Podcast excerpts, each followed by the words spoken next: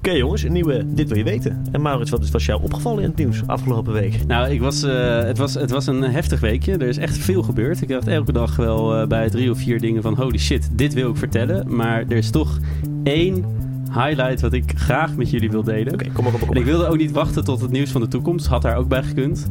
Maar de show der shows gaat weer beginnen, dames en heren. En dan weten jullie natuurlijk over waar ik het over heb. Big word Brother. glazig aangekeken. Maar jongens, Soldaat van Oranje, Ah. de musical, Oh my gaat God. weer spelen. het, was, het was eindelijk weg door corona, maar het gaat weer gebeuren. En eh, nu echt afgelopen eind eh, Nu 2020? Nu echt het laatste jaar. Nou, Oh, Het is toch het allervetste dat je gewoon zo je publiek... Eh, Wie is er nog niet naar Soldaat van Oranje geweest? Guilty. Maar Mau, jij bent dus wel geweest. Zeker. En ik vond het echt vet. Het was gewoon echt fucking leuk. Maar goed, eh, dat terzijde. weer nog een keer? Ik word niet gesponsord door Team uitje. Teamuitje. Oké, nou ja, dat was Maurits opgevallen afgelopen week. Het was verder de week waarin de Tweede Kamer zich heel kritisch uitliet over een quarantaineplicht. Belt de politie dan straks aan om te kijken of Maurits Appeldoorn wel thuis is. En zo niet, wat doe je dan? In Wit-Rusland de oproerpolitie hard insloeg op de betogingen van demonstranten. En de week waarin de Amerikaanse presidentskandidaat Joe Biden bekendmaakte wie zijn running mate is geworden. Kamala Harris. En er wordt zelfs al gespeculeerd dat ze de pretentie heeft om Joe Biden, die ook al wel behoorlijk op leeftijd is, te overschaduwen. En wordt eigenlijk Joe Biden dan niet de running mate van Kamala Harris? Nou goed, daarvoor hoef je niet meer te luisteren, dit wil je weten. Want wij behandelen de verhalen waar je niet zoveel over hoort. Dus ben jij op zoek naar die verhalen achter de headlines, dan is Dit Wil Je Weten de podcast voor jou. Lekkerder bestaan.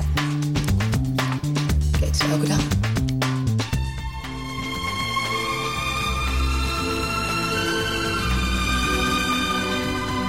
Ja, jullie hoorden het net al. Ik zit hier aan tafel met eh, Maurits, met Bart en met eh Kieriko. Hallo, hallo. Hoi. Hoe is het met jullie persoonlijke hitterecord, jongens? Deze week. Ik smelt weg als ik naar je kijk. Oh. Zo is dat, ja. Ah, Oké, eh, dat ga ik gewoon negeren. Eh, ik heb een, eh, we, zi- we zitten in- op mijn terras, dus Ja. ik heb veel buiten gewerkt. En ik heb een huis dat op het eh, noorden ligt. Ik woon in een achterhuis, dus ik heb het ook redelijk cool weten te houden. Dus het valt bij mij wel mee eigenlijk. Nou, ik heb het ongelooflijk heet gehad. Ik heb net een eh bosvruchten waterijsje van Bart gekregen, dus ik ga echt super lekker. Alsjeblieft. de, de mannen, de rest, eh ja, Freke en uh, Maurits hebben hem afgeslagen. Maar, Een eh, koud potje bier. Nou, dan... eh, dat wilden ze liever. Daar koelt Ben ook wel vanaf hoor. Oké Maurits, we gaan vandaag beginnen met jou.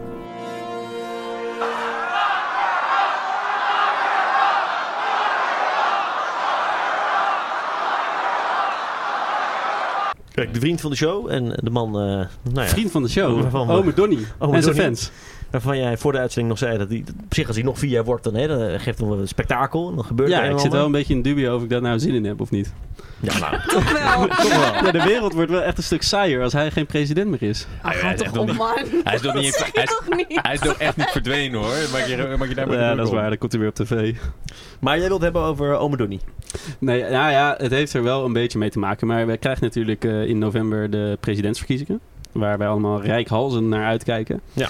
Eh, en dan gaan we vooral kijken naar Trump versus Biden. Een belangrijke strijd. Maar er staat nog meer op het spel. Want naast de presidentsverkiezingen zijn er ook gewoon verkiezingen voor House of Representatives en de Senaat. Vergelijkbaar met de Eerste en Tweede Kamer, Ja. inderdaad. De volksvertegenwoordiging. Ja. Dus eh, dat is op zichzelf interessant, want op dit moment hebben de eh, Democraten eh, de meerderheid in het Huis en de Republikeinen in de Senaat. En in feite, als je als partij dus presidentschap, het Huis en de Senaat hebt, dan krijg je heel veel voor elkaar. Kun je mee te maken. Ja. Dan kan je, dan kan je Kan je maken, ja, maken. zoals ze dat in de politiek zeggen. Maar er staat iets super groots op het spel, waarvan ik geen weet had. Maar daar heb ik een, een mooi artikel over gelezen. En dat, om dat te begrijpen, moeten we misschien terug naar eh, 26 juni, eh, een kleine anderhalf maand geleden. Want toen nam het Huis van eh, Representatives nam een eh, historische wet aan. En die wet hield eigenlijk in dat er, nu zijn er 50 staten in de VS, maar dat er een 51ste staat bij komt. Oh ja? Hou op. Waar gaan ze die vandaan toveren? Ja, ze gaan een gebied annexeren. Nee. Ehm, het zit eigenlijk zo. In Amerika heb je eigenlijk... eh, je hebt dus de 50 staten die vertegenwoordigd worden in het Huis en in de Senaat. Maar je hebt nog meer gebieden. eh, zoals Guam of eh, Puerto Rico. Dat zijn allemaal Amerikaanse... Valt onder Amerika. En die hebben ook eh, representatives, die hebben dus vertegenwoordigers in het huis, maar niet in de Senaat. En het enige lastige is van die representatives van die speciale gebieden, is dat ze er wel mogen zitten en ze mogen meedebatteren, maar ze mogen niet stemmen. En er is één gebied wat dan nog extra moeilijk is, en dat is de District of Columbia, waar Washington DC in ligt. En dat gebied heeft dus wel een representative. Het is niet een staat. En ze betalen wel federale belasting. dat Ja. is echt... Dus als je zegt, eh kut voor elkaar show, Ja, dat een hele wordt een, strikt eh, probleem ja. in Amerika. Ja, en, en, natuurlijk ooit toen de, het met, tegen de Engelsen met die T, toen was de leus volgens mij eh, no taxation without representation van de, van de onafhankelijkheids-Amerikanen. en in Washington staat toen jij jong elke was. auto- Ja. Staat wat? Toen jij jong was. Ik weet nog wel, ja precies. Toen, toen, toen ze met die T overboord gooiden, dat verhaal. Uh-huh. En in Washington staat onder elke auto staat eh, taxation without representation. Ja, dus- ze, ze zijn ook niet heel tevreden over. Ze zijn daar eigenlijk niet blij over. En dat is best wel een beetje terecht. Want ja, zij worden dus bestuurd door de federale regering. Maar ze worden er niet door vertegenwoordigd in het huis. Ze mogen in ieder geval niet meestemmen. En hoe is dit dan ge- gekomen? Want eh, het is een oostelijke staat, oostelijk gebied. Ik bedoel, daar is Ja. Amerika begonnen. Hoe kan dat dan? Nou, het is ooit afgesproken volgens mij in de grondwet dat eh, de federale gebouwen van de, van de federale regering, dus dan hebben we het over eh, nou, het huis zelf, het kapitool, eh, maar ook het Pentagon en het Witte Huis, dat die in neutraal gebied moeten liggen. Dus die mogen niet in een, eigenlijk niet in een staat liggen die wordt gerepresenteerd door het kapitool. Beetje Ja. à la Vaticaanstad of zo. Ja, misschien wel, misschien wel vergelijkbaar, ja. Ja. Ehm, en dat is toen gedaan eh, met het idee, of tenminste toen hadden ze nog niet echt, wisten ze natuurlijk nog niet hoe dat gebied zich zou ontwikkelen. Maar Nee, inmiddels, Een groot deel was toen nog eh, ja, was gewoon, eh, weet ik veel, I don't know. eh, een indigenous... Platteland of zo eh, bedoel niks. je? Of, Ja. Ja. ja, ja. maar inmiddels is het dus Washington DC geworden en nog wat andere steden. En is het gewoon een gebied van ruim 700.000 mensen, waarmee zij net zoveel inwoners hebben als sommige andere staten. En Washington zegt nu, het is wel mooi zo, wij willen, eh, als we gaan betalen, dan willen we ook bepalen. Precies. Nou, mooi Ja. verwoord zeg. Hoppakee. Zo, op zijn plat Rotterdam zou je dat zo kunnen zeggen. Maar eh, ja, zij zeggen gewoon, dat is al tijden een grote wens. En eh, met name van de democraten, want die zijn daar heel populair. Eh, dat is ook een aantal keer geprobeerd, het is een aantal keer mislukt. Maar nu hebben de democraten dus in het, eh, in het huis, hebben dus in zes- op 26 juni een wet aangenomen om dat de 51ste staat te maken. Maar, je, maar je zegt het alsof dus de Republikeinen allemaal tegen hebben gestemd. Precies allemaal. Echt volledig ook. En, en, en waarom stemmen zij tegen? Nou ja, dit is dus zeg maar het interessante daaraan. Kijk, als ehm, overigens die wet, die moet ook nog door de Senaat en de president moet het goedkeuren. Dus, Dus dus het- Donnie het, eh, en de, de Senaat, die uh, zijn nu, de Senaat is nu in handen van uh, de Republikeinen. Ja, dit loopt vast. Dit loopt voorlopig vast. Maar als we dus in november een andere meerderheid komt, in de Senaat bijvoorbeeld, en Biden wordt verkozen, dan kan het opeens wel gaan gebeuren. Ja. En wat is nou het cruciale hieraan? Als zij de 51ste staat worden, dan krijgen ze niet alleen een representative in het huis, wat nou, niet zo heel veel uitmaakt. Ze krijgen vooral twee extra representatives in de Senaat. En je zei net, het is overwegend democratisch. Nou, die strijd om de Senaat is altijd gewoon heel spannend. En soms scheelt het maar één persoon. Uh, dus in, in de VS werkt het zo. In de Senaat heeft iedere staat twee vertegenwoordigers. Um, en dat, dat scheelt altijd heel weinig. En wat je dus krijgt op een gegeven moment, als dit de 51ste staat wordt, is dat er twee extra personen bijkomen die hoogstwaarschijnlijk voor de komende decennia democraten zullen zijn. En dat verklaart waarom de Republikeinen, de Republikeinen denken, nou... Doe mij maar niet. Doe mij maar niet. Het is nee, wel goed klopt. zo. Ja. Maar dit is dus wel, kan in potentie heel groot zijn. Want als die wet er echt doorkomt en er komt dus een 51ste staat, dan zou dat zomaar kunnen betekenen, dan wordt in ieder geval de kans dat de democraten de komende decennia de overmacht hebben, de overwicht hebben in de Senaat, veel groter. Ja. Maar is het niet zo dat als Trump zometeen deze wet afwijst, de plannen gewoon helemaal niet meer doorgaan? Ik weet niet zeker of Trump daar nog in staat toe is. Ik, ik, ik, weet niet zeker of zeg maar, de tijdslijn zo is dat Trump hier nog een stokje voor kan steken. Ik kan Nou. me bijna niet voorstellen dat de Democraten dat nu in stemming hadden Ja. gebracht. Hmm. En dat Trump dit nog even kan blokkeren. Maar ik kan me niet voorstellen dat die Republikeinen zeggen: nee, eh, lieve mensen uit Washington, jullie mogen niet eh, stemmen, want dan worden jullie allemaal Democraten en hebben we geen zin in. Dus die geven natuurlijk die geven namelijk een andere reden voordat ze tegen zijn. Ja, maar die zeggen: die, wat, wat, wat voeren zij aan als. Of zeggen ze wel gewoon van: joh, gaan we niet doen, want dan komen de twee Democraten bij. Nou, de- ik, denk- ik gok dat ze daar heel veel mooie redenen voor hebben verzonnen. Ehm, Beetje terugvallend op waarschijnlijk dat het verhaal van ja, het moet onafhankelijk zijn, het mag niet in de staat liggen. En Ja, precies. Dat soort, dat soort ideeën. Maar het idee is dus ook dat, eh, dat de District of Columbia, dat dat de 51ste staat zou worden. Dat wordt dan een hele vreemde, krijgt eigenlijk een hele vreemd gat in het midden. En daar ligt dan het kapitool en, en, en het Witte Huis, zodat wel aan de grondwet wordt voldaan. Dat is nu het idee. Maar dat eigenlijk alles daaromheen gerepresenteerd wordt door de beide huizen. het is wel alsof je een prov- ja, provincietje erbij eh, Nou, dat is het ook eigenlijk. bij trekt. Ja. Ik vind het zo'n treurig idee om te bedenken dat dit de grootste democratie ter wereld is. en ze krijgen niet eens voor elkaar om dus gewoon een groot deel van hun mensen, hè, want je noemde ook Puerto Rico, die ken ik inderdaad. Dus ook, er wonen ook volgens mij 2 miljoen mensen of zo.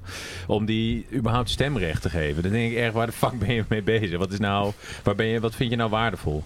Ja, het is natuurlijk super raar dat je gewoon niet vertegenwoordigd wordt Nee. in zo'n eh, in zo'n overheid. Maar ja, als je de andere kant op denkt, hebben, wij, hebben jullie nog provincies waarvan je denkt, nou, zullen we daar eens onafhankelijk... eh, Wat bedoel je? Is er echt zo'n provincie in Nederland die ik nog niet ken of zo? Noord-Rijn-Westfalen of zo? Nee, dat je zegt, nee, in Brabant mag je niet meer stemmen. Ja, jammer. Dat. Nee, dat dat, stuk- ga ik niet zeggen. Nee, dit, dit gaan we even bijvoorbeeld zelf laten, toch? Ja, en nog een praktisch dingetje. Dan moet er een sterretje bij op alle vlaggen. Hey. Ja, Ja. Dat is misschien ook wel een argument van die Republikeinen om er tegen te zijn. En dat zijn er verdomd veel in, classic, ja. in Amerika. Dus er wordt een hoop eh, sterretjes bij plakken. Ongelooflijk. Wat is jouw eh, voorspelling, Maurits? Nou, ik denk dus stiekem, eh, en dat is ook een beetje historisch gegeven, want ehm, historisch gezien is de VS steeds opgebouwd. Er zijn er steeds meer staten bijgekomen. En elke keer is dat een eh, politieke ja, compromis geweest. Als er een eh, democratische staat bij wilde, dan ging men eigenlijk op zoek naar een republikeinse staat om dat een beetje in balans te houden. Dus misschien weten de Republikeinen het wel zo te spinnen dat als de District of Columbia erbij komt, dat er dan ook ergens een Republikeinse staat wordt gevonden. Ik weet nog niet waar, maar eh, dat ze daar iets op verzinnen, zodat er misschien wel 52 staten zijn op een gegeven moment. En het evenwicht blijft zoals het is. Precies, dat zou nog, dat is denk ik mijn voorspelling. Wel mega kut voor al die vlaggenmakers. We moeten dus nog een ster er eh, tussen proberen te proppen. Ik denk dat die is een beetje zo aan de zijkant zo. Of je maakt er kleinere sterretjes van, maar dan krijg je er ook weer gedoe van. Hè? Want dan, hoezo soms, hè, krijg je dat weer. Nee, eh Maurits, ik, ik zeg in de, ik kan in de, in, in de in de gaten. records deze. Ja. En dan gaan we kijken of je, of je gelijk krijgt. Dankjewel. En? Goed. Goed. Lekkerder bestaat niet. Ik eet ze elke dag. Eh, eh, eten. Een stukje, een stukje uit de, een stukje de film. die ik geloof ik niet- quiz voor ja. Freek of zo. Volgens mij een stukje uit een film die ik niet gezien heb. Het is een eh, stukje uit eh, een van mijn lievelingsfilms, Oesters van Namke. Ik weet niet of jullie die wel eens hebben gezien. Nee. Jammer, het is echt een cultklassieker. En al helemaal als je in Amsterdam woont, is het echt eh, super plaatsgebonden. Heerlijke film en ook de heerlijke geile stem van Katja Schuurman, die jullie hoorden. Mhm, mhm. Ehm, want ik wil het hebben over... Bart. Echt ja, met de heren ja. aan tafel hoor. Bart, eh, Bart moet zich vasthouden, die glijdt van de stoel al. Ik zie menig. eh, wat is- Wat is er al van die films van. eh, Dat zijn de Zonzee en Ibiza of zo. Dat soort films heb je toch? En de Verliefd op Snow. Fever. Is dat ook niet waar ze dan allemaal in Ja, speelt? die ken ik dan weer net allemaal Ja, niet. Bart diept even het hele arsenaal van eh, Katje Schuurman op. Eh, je wilde het vast niet over Katje Schuurman hebben. Ik wou het eh, niet over Katja Schuurman hebben, maar ik wou het wel over hele geile toestanden hebben. Namelijk, van de week stond er in het nieuws dat in Nederland zich de grootste orgie ooit heeft plaatsgevonden. Namelijk aan de kust van Texel. En waar, was, waar waren wij? Waar waren wij, denk je dan? Nou, ik, helaas. zat, ik zat op de Schelling, verdomme. Zou je net zien. Te zoeken. Waar is het nou? Shit, ja, jammer. Het is ook wel, het is, het is een beetje jammer. Ik heb jullie nat gemaakt voor niets, want we konden helaas niet meedoen. Het was een, een oesterorgie met letterlijke oesters, zoals we ze kennen, in de schelp.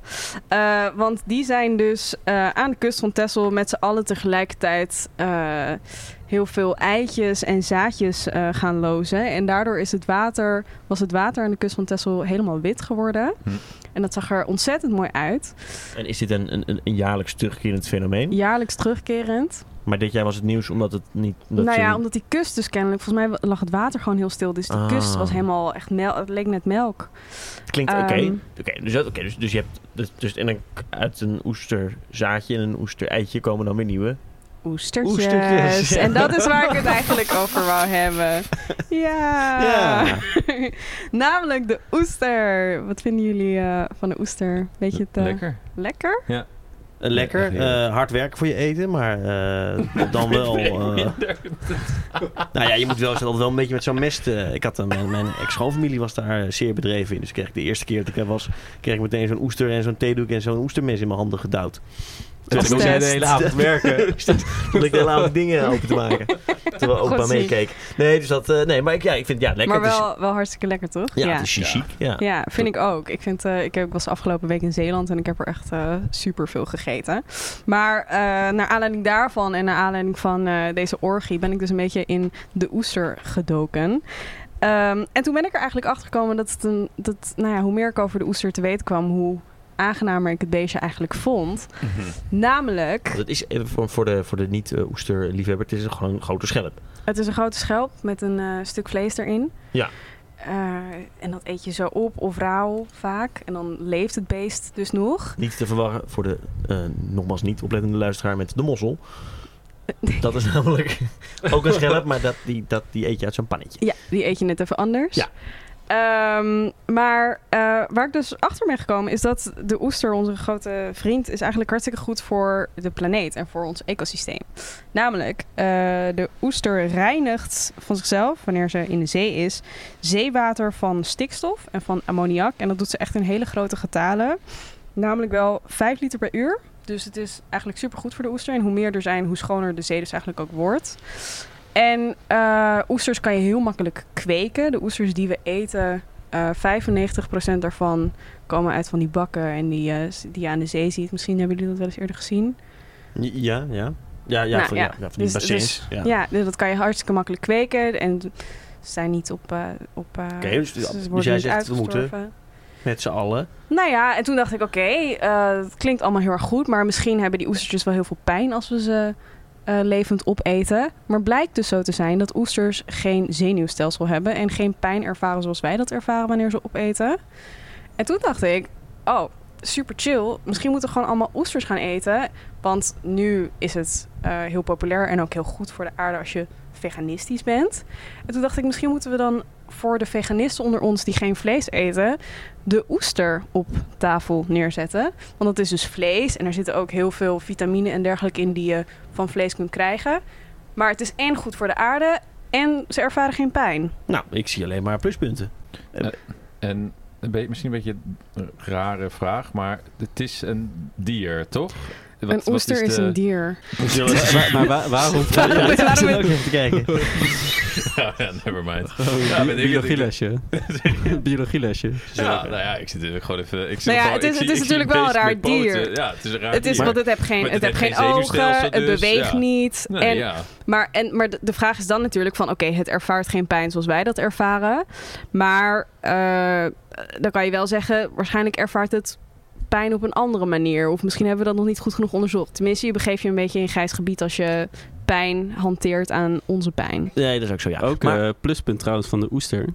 Eh, het is heel goed voor je libido. Oh, ja. Oh, Schijnt ja? zo te zijn, ja. ja, Dus mensen als je echt ja. eh, moeite hebt om eh, elkaar een beetje hè, opgewarmd krijgen. Ja, ja, ja. Maar dit is ook Nee, wel misschien een beetje een fabeltje, Ja. toch? Kijk, maar het is allemaal, ja, ja, nee, het is allemaal voordelen. Goed voor je libido, goed voor de zee. eh, er zit goede financiën. Maar kijk, als je zo'n schaal met oesters op wel eens wegwerkt. Het is niet, het is niet echt een...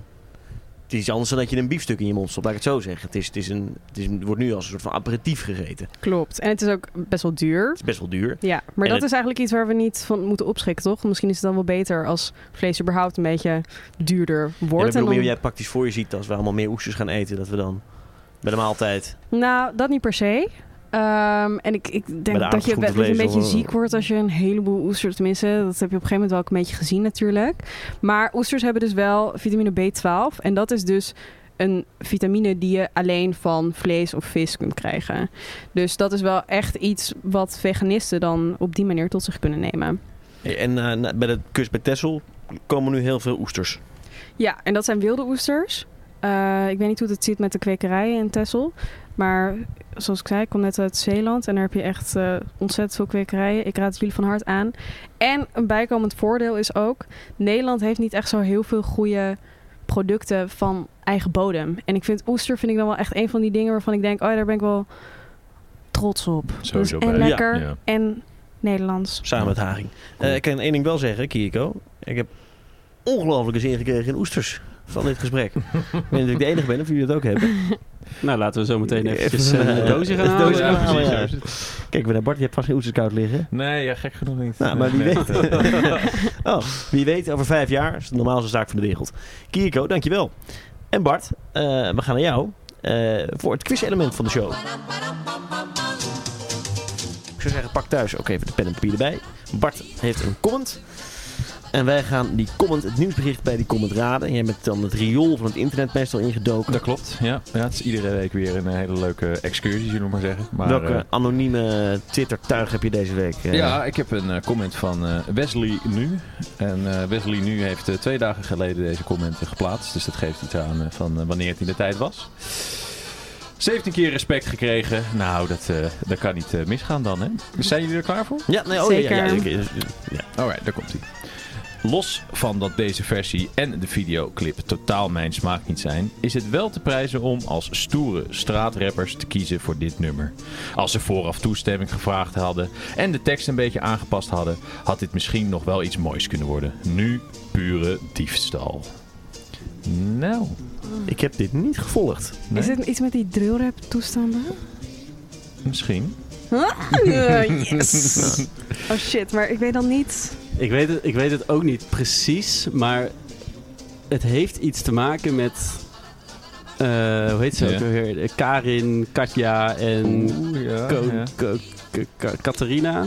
Kadri? Ja, ja oké. Zo, Ja. dat je eerst die Ja, namen noemt en dan komt dat... En, en, Oh ja, Ka, Ka. Ik Oh wil ja, even mijn kennis etaleren over. eh, en dan doen ze wat van heel ver moet komen, weet je wel. Ja. Ja. Nee, het gaat inderdaad. Ja, jullie krijgen gecombineerde Maar er was, punten. er was, er was Oh. een nummer gecoverd van Ja? hun. Oké, geef voor de volle punten, ben ik nu Ehm, benieuwd. En welk, welk nummer was dat ook weer? Was het niet eh, telefoon of zo? Nee, nee, nee, nee, nee, nee ja, jammer. Nee, nee. Nee, kijk me aan, maar ik heb dit niet Ja. vroeger Ja, dan, krijgen jullie, dan krijgen jullie gedeelde punten. Nee, het ging over... eh eh nou ja, leuk. Ik ging bij het over klassement, ja. Nederland, eh, een Nederlandse rapper Go Fast. En die had het nummer, eh, K- een nummer van K3, eh Oh ja Lele, had hij eh Ah, ja, dat gecoverd. ja. me. En eh, had er vervolgens eh, 3K van eh, gemaakt. Zo, eh, ja, dat was, werd, werd, de nieuwe, werd de nieuwe titel. En, eh, Maar staat 3K dan ook voor iets anders? eh, ja, daar moet je even het nummer voor luisteren. Maar eh eh eh Michael, eh, Michael Wiels, dat is, eh, die had het volgende over te zeggen. Want eh, die noemde het nummer van Go Fast eh, problematisch. Toen ik eh, van Studio 100 vernam dat er een cover van Oh ja, Lele was gemaakt, voelde ik me in eerste instantie gecharmeerd en blij, vertelt Wiels.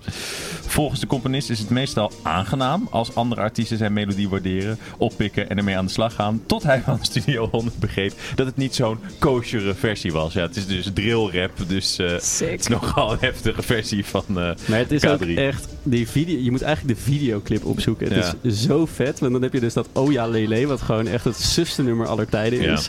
Maar dat wordt dan gemixt en dan lopen ze in een of andere ghetto en het is gewoon echt zo'n rap videoclip, weet je wel, met gangsters en zo. Dat is echt Ik weet wel waar we die videoclip eh, kwijt kunnen. In de Dit Wil Je Weten nieuwsbrief. Hey. Hey, nou, zullen we dat maar eens een keertje gaan doen? Helemaal En goed. via welke website kan je daar ook weer eh, voor aanmelden? Ga me één keer goed zeggen. Podcast Dit Wil Je Weten.nl Nee, weer fout. Weer fout. Oh mijn god. Podcast dwjw.nl Daar is zoiets, ja. Of via de Instagram kan je ook abonneren, toch? eh, oh, Kijk, Instagram alles kan. Bart, eh, nou ja, gedeelde punten. Ik schrijf ze bij in, in het algemene puntenklassement. En we blijven bij jou, eh, Bart.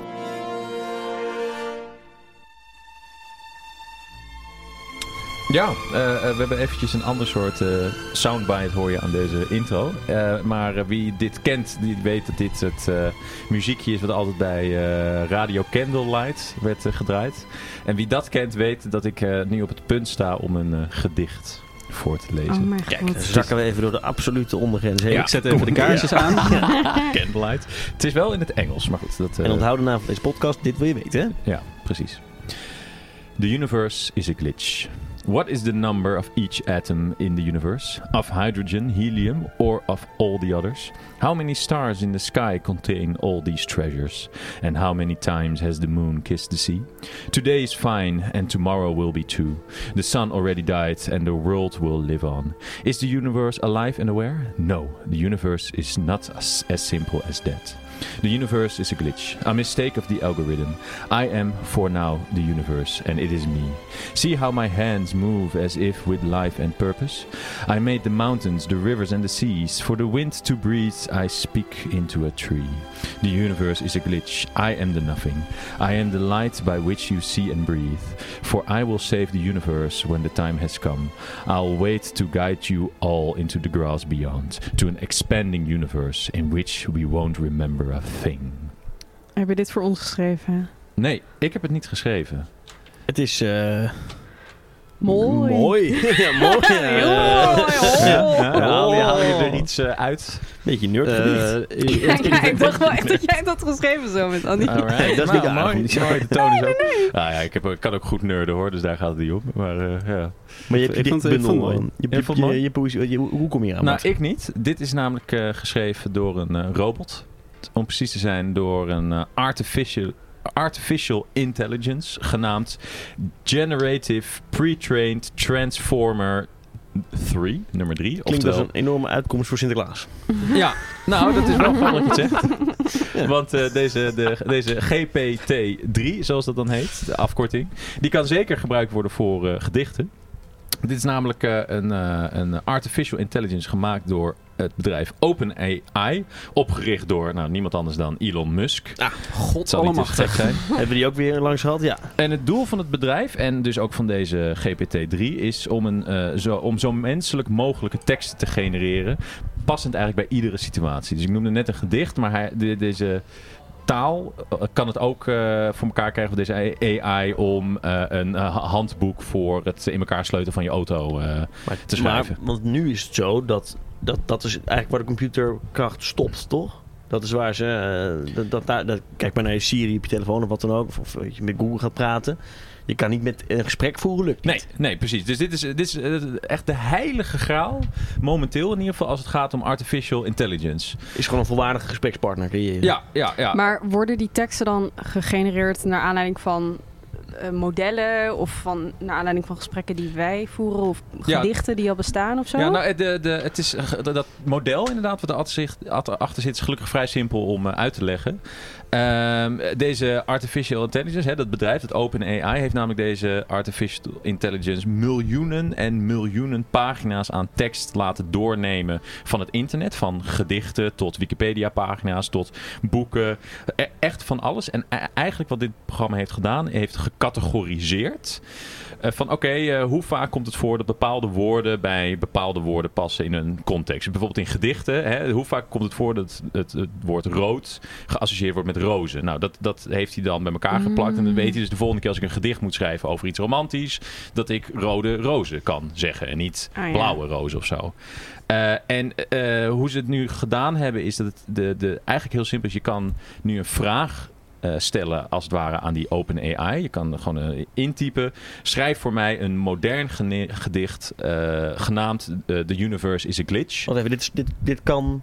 Ja, dit is dit, wat ik net heb voorgelezen. Dat is gemaakt door eh, dat, dat, dat, dat apparaat. Met dus de input schrijf een modern gedicht genaamd The Universe is a Glitch. Echt sick wel Ja. hoor. Linkje naar het apparaat vind je overigens ook in de... Nee, niet. Want het is eh, nu nog een beta-versie. Dus Oh. hij wordt niet gedeeld. Dus dit zijn allemaal gedichten gegenereerd door een paar nou, onderzoekers en artiesten die eh, eh, toegang hebben gekregen tot dit programma. En nou ja, daar een beetje mee zijn gaan klooien. En dan komen dit soort mooie dingen uit. Oké, nou, dit is leuk. Dit is, dit is een soort van gimmick. Ja. Maar uiteindelijk willen ze naartoe dat de computer een volwaardige... ja, textuele partner voor Ja, mensen wordt. ja, dus je kan je voorstellen, hè, wa- waar, wat is nou het nut hiervan? Nou, we hebben heel veel chatbots. En iedereen vindt die chatbots eh, vaak echt ontzettend dom. Hè? Hoe vaak je wel niet met de verkeerde suggestie komt. Nou, dat is een uitkomst. Hè? Dat je dus doorhebt Ja. wat iemand aan mij vraagt als computer. hey, ik weet waar dit over gaat. Ik kan antwoord geven. Ja, maar dit, kijk, dit snap ik wel. Van die chatbots en zo en van die informatieve teksten, dat snap ik Ja. heel goed. Dat je denkt, dat laat ik door een apparaat doen. Maar bij zoiets als een gedicht, daar ga je wel echt op zoek naar nieuwe teksten opschrijven, originele woordcombinaties. En dat, dat wordt dan heel lastig, toch? Als je als model hebt dat je woordcombinaties baseert op het vaakst voorkomende, dan kom je niet echt heel snel op een, Nee. op een nieuw next level gedicht. Nee, Dus de kunstenaar is nog niet eh eruit verbannen met, met zo'n programma. Nee, nee, dus het is ook eh, het is voornamelijk meer ook goed voor eh, een input leveren en dan er iets over zeggen of dat goed is wel of niet. Dus bijvoorbeeld wat wel een eh, idee is, als je een gedicht hebt geschreven en je vraagt je af, is dit een goed gedicht? Dan kan je dat gedicht aan het programma geven en die associeert dan, die kijkt dan in vergelijking met andere gedichten die ik als eh, AI ken. eh, lijkt het een beetje op het, wat er in het genre Oh, wat nog meer is. Dat, dat is, ja, maar dat is, het is nog steeds geen, geen scheppen, hè? Nee, ja, het is wel grappig, want eh, hij is inderdaad zo goed als de input. Ja, En er is een heel groot nadeel aan, dit, eh, dan- aan deze open eh, AI. Daar heb ik maar geen eh, voorbeelden van eh, genoemd. Maar hij is namelijk nogal bevooroordeeld, net zoals het internet is. Dus zou je hem eh, eh, het woord Jood bijvoorbeeld geven? Van, eh, nou ja, zeg iets over, eh, Oh, schrijf een gedicht in de Joodse traditie. Nee, dan komen er op. ook best wel vaak racistische dingen naar voren. Het wordt een hele ongezellige Sinterklaas. Oké, dus, dus dat, Oh my Ja. god, maar Ja, dat is wel echt mest up, Ja, het is- toch? het maar dat is even goed. Omdat, ja, maar kan je dan niet ook een model het zo, Tuurlijk, zo dus- maken dat het dan... Dus het is nu een beta-versie.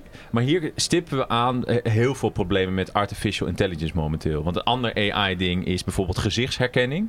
Nou, het is bekend dat eh, eh, gezichtsherkenningssoftware bijvoorbeeld heel slecht is in het herkennen van eh, gekleurde mensen. En dat is voornamelijk omdat databases waarop dan die AI wordt eh, getraind. Hè. Deze AI wordt getraind op tekst. Nou, er zit dus discriminerende tekst in. En we hebben ook in onze beeldbank zijn voornamelijk witte mensen die in die beeldbank Ja. zitten. Ja. Dus dat traint die AI. Dus die herkent gewoon zwarte gezichten niet. Want Die zitten er gewoon veel minder in. Maar goed, je dat zijn problemen die, die zit, lopen over de hele AI-linie. Ja. Dit gaan ze gebruiken voor, wat je zegt, dingen als code en zo. En, ch- en chatbots en dat soort toepassingen. Ja, Ik weet trouwens nog een beroepsgroep die, eh, als dit een beetje ontwikkeling doormaakt, binnen 15 jaar is uitgerangeerd voor een deel. De advocatuur. Ik zit even aan mijn eigen hachje te denken. ja, nou wat het bijvoorbeeld... contracten en zo, Ja. ja. nu moeten er allemaal mannetjes voor 400 euro Ah, per ja. uur eh, Ja, aan gaan zitten. Wat het heel goed zou kunnen doen is contracten controleren bijvoorbeeld. Of Ja. contracten zelfs voor een deel schrijven. Zeker. Podcast maken, kunnen ze dat ook?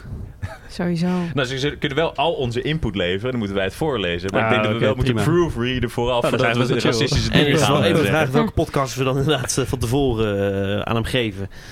Welke je dan pakt. Want dat is dan, dus, dat is dan dus het grote probleem. Nou, ze kunnen al onze voorgaande afleveringen zouden hem textueel kunnen geven. En dan creëert hij gewoon nieuwe afleveringen. Ja. Vet. echt jullie dat er nog iets engs aan zit? Of vind je het wel meevallen? Zijn die zulke Mm, ja, children of digital wel- age dat je het niet meer... eh, Nee, zeker niet. Ik, eh, tenminste, wat jij net zei, eh, het, het, het feit dat het model gebaseerd is op datgene dat er al bestaat. We, wonen gewoon niet in zo'n chille wereld, weet je wel? En dan, dan is het niet heel vooruitstrevend, vind ik. Omdat je niet... Nee, er komt nooit iets nieuws uit. Nee, je, je, kan, Nee, je, je kan nooit klopt. het model zelf Klopt. innoveren. Maar dat is ook wel, vind ik in ieder geval heel geruststellend. Dat voor creativiteit zijn computers gewoon heel erg slecht. Zijn ontzettend goed in repetitieve taken en dingen dat je zegt van nou doe dit. En dat kan hij dan herhalen aan de hand van heel veel informatie. Maar met een origineel gedicht komen, dat doet hij dus niet. Want uiteindelijk is het gewoon een mengelmoes van wat je al had. Ja. Hoe lang gaat dit duren voordat dit zoiets als dit... eh, Kijk, wat het belangrijkste, belangrijkste eh, parameter is of dit goed genoeg is, is of eh, op een gegeven moment hebben mensen gewoon niet meer zo goed door of, of iets geschreven is door een mens of niet. Dus dat is het 50% interval. Want als je, hè, als je een keuze Ja. krijgt, is dit door een mens gemaakt of niet? Gokken is dat je in 50% van de gevallen het goed hebt. En dit, eh, eh, deze open AI begint heel dicht tegen die 50% aan te komen. Nu al. Oké. Nou, afwachten. Toch, toch Elon, hè? Toch, Elon? Ja, zou die nou ooit nog eens president van Amerika worden? Nou, hij koekt de boel. hij kopt de boel, ja. En dan eh, leven we allemaal in zijn Tesla-wereld. Nou, wat misschien wel leuk is om nog even op te zoeken. En die zou ik misschien ook in de nieuwsbrief eh, plaatsen. Moet je je abonneren om achter te komen Moet je wel achter, niet. achterkomen. Maar er zijn eh, gedichten door, gemaakt door een paar van die artiesten om Musk vervolgens te bashen met zijn eigen codeertaal. Gruwelijk. Dat is wel mooi. Gruwelijk. In Ja, dat dat is heel mooi. stijl zijn die. Oké, dat, klinkt, eh, dat klinkt gaaf. Bart, dankjewel. Ja, en jongens, eh, nieuw weekje. We kruipen langzaam eh, naar het start van de 1 september toe. Hè? Dus de scholen gaan weer open en het leven de zomers raakt op zijn eind. Wat verwachten jullie van het nieuws voor komende week? Nou, het is niet echt nieuws. Het is een beetje romantisch. Oh, Maar dit is dus de week waarin je de meeste vallende sterren kunt zien. echt waar? En nu gaat het wel echt net vanaf vandaag heel erg omweren en zo. Maar mocht er nou een momentje zijn dat het even niet bewolkt is, raad ik jullie van harte aan om even naar de lucht te kijken. Iedereen kijkt ook meteen naar boven nu. Helemaal, helemaal. Helemaal bewolkt. En als je een vallende ster ziet, Mag je een wens Mag je een wens doen? Hey. die mag je dan niet vertellen. Oké, dat is goed. Dus gewoon lekker naar boven kijken. Dat is sowieso wel goed. Maurits, wat is jouw nieuws voor komende week? Nou, wat ik in de gaten gehouden de komende tijd is een initiatiefwet van GroenLinkser Bart Snels. Eh, vorig jaar, is dat vorig jaar, of misschien alweer twee jaar geleden, hadden we de dividendbelastinggate. Eh, dat wisten we nog wel. Rutte wil dat afschaffen om Unilever te vriend te houden. Ja, tot in zijn vezels. Tot in zijn vezels voelde hij dat het een goed idee zou zijn. Eh, Snels denkt, eh, in plaats van ze cadeautjes geven, kun je ze beter gewoon een boete geven als ze wel vertrekken. En dat is dus de initiatiefwet. Die initiatiefwet zegt eigenlijk, als een bedrijf in Nederland verhuist naar een land waar geen dividendbelasting wordt geheven, dan moeten ze in feite eh, allerlei maatschappelijke kosten die ze, waar ze van hebben geprofiteerd. Dus eh, onze infrastructuur, scholing, et cetera. Daarvan moeten ze even de eindafrekening aftikken. Dan krijgen ze als het ware een eh, tikkie na afloop. En dat zou volgens Unilever, hebben ze even zelf becijferd, 11 miljard euro zijn. Dat is een flinke tikkie. Ja, want Unilever gaat in september beslissen of zij gaan de aandeelhouders voorleggen of zij volledig Brits worden. Nou, in Groot-Brittannië wordt geen dividendbelasting geheven. En ze hebben dus zelf becijferd van, nou, mocht die wet er komen, dan zouden ze nog even 11 miljard euro moeten aftikken. Dus Ja. ze raden de aandeelhouders daarom aan om dan niet in te stemmen met de verhuizing. En eh, dit, dit klinkt als een tamelijk eh, succesvolle actie van eh, het GroenLinks Tweede Kamerlid. In hoeverre is het een, is het een dreiging? Is het een, is het een, een, een hoe Nou, noem je dat? Een, Ik denk niet dat het gaat halen. Het is een, het is een spoedwet. Dus of het Unilever, zeg maar... ehm, het is meer om een beetje bewustwording te creëren. Nou, het is misschien ook iets voor de, voor de verkiezingen. Ja. Die verkiezingen komen eraan. Dus eh, laten zien wat er op het spel staat. Ehm, ik denk dat er heel veel linkse partijen heel erg voor zijn. Maar de coalitie zal er ongetwijfeld niet eh, snel mee instemmen. Oké, spannend. maar Gaat wie weet eh, na maart eh, 2021. En er zal driftig eh, gelobbyd worden op de achtergrond waarschijnlijk. Ja, daar kan je wel, eh, kan je wel vergif op Daar innemen. kan je, van, eh, kan je op aan. Oké, en Bart, wat is jouw nieuws voor komende week? Ja, ik ga weer eh, terug naar eh, India. Voor de vaste luisteraars die weten dat ik het veel voor India heb gehad in het verleden. En het eh, Veel plezier. blijft het staat wel op oranje. Dus, Nee, ja, ja oké, dan in gedachten. en oranje is geen geel. anyway. Maar nee, zaterdag, dus voor wie die direct vrijdag luistert. Morgen, 15 augustus, is het namelijk de onafhankelijkheidsdag van eh, India. Eh, en er heeft wel iets bijzonders plaatsgevonden, namelijk eh, Narendra Modi, dus de president. Die heeft eh, eh, een week of twee, drie geleden een, een hindoe-tempel in gebruik genomen op een eh, heilig islamitische grond. En dat zeg ik even nu even snel. Maar dat is nogal een big deal daar geweest. Het is daar is jarenlang een rechtszaak over geweest. En die heeft de president, even, voor je, stel je voor, dat Rutte eventjes de, de, de helft van zijn bevolking schoffeert met zo'n move. Eh, dan eh, daar zelf de, de, de tempel geopend. En heel veel mensen denken, omdat hij al langer bezig is met een nogal hindoeïstisch anti-moslimbeleid, dat hij eh, deze nationale dag gaat gebruiken om een speech te houden om eh, nou ja, verdere omnieuze plannen te presenteren. O- omnieus? Nou ja, dus nog verder om eh, de, de moslimbevolking onder de duim te houden. Ja. Oké, die komt zaterdag, die speech. Ja. Dus morgen voor eh, wie het meteen luistert wanneer het uitkomt. Nou, dan weet ik wel weer het volgende week in de podcast over gaat hebben. ja, Nou, nou, toevallig, hè? Dat is ook nog eens een keertje de honderdste dat aflevering. zou ik zeggen. Dat wordt helemaal geen normale uitzending. Oh my god. Spannend. Ik, eh, ik slaap er al een paar dagen eh, slecht van. Misschien ook een beetje door de hitte, maar goed. Nee, de, de- ja, dus volgende week als je luistert. Nou ja, we houden Een extra lange aflevering. extra lange aflevering. Ja. Met heel veel speciale gasten, kunnen we alvast eh, verklappen. Ja, en eh, veel oud-gedienden van de show. Absoluut. Dat wordt leuk. Dat eh, is de vraag. Heb je nog een klein, klein tipje? nou, dat wordt weer Het eh, enthousiasme spat. Nog een klein tipje van de sluim, Maurits. Eh, we gaan een hele lange quiz van Bart krijgen. Nou, wordt ik voor het blog gezet? Nee, gaat leuk worden. Ik heb er heel veel zin in. Ik heb ook voorzien. Die volgende week. Eh, en voor nu zeg ik tegen jou, eh, bedankt voor het luisteren. Abonneer je op de podcast. Abonneer je op onze, nou ik zeg het nog één keer, nieuwe nieuwsbrief. podcastdwjw.nl Yes! Eh, Kaching. Een hele fijne week. Doe voorzichtig, dankjewel voor het luisteren. En eh zien we, volgende, we zien je volgende week bij de honderdste aflevering. En jullie ook allemaal bedankt, jongens. Zo doen we het dan ook wel weer, hè? Goed, Rick. Dankjewel.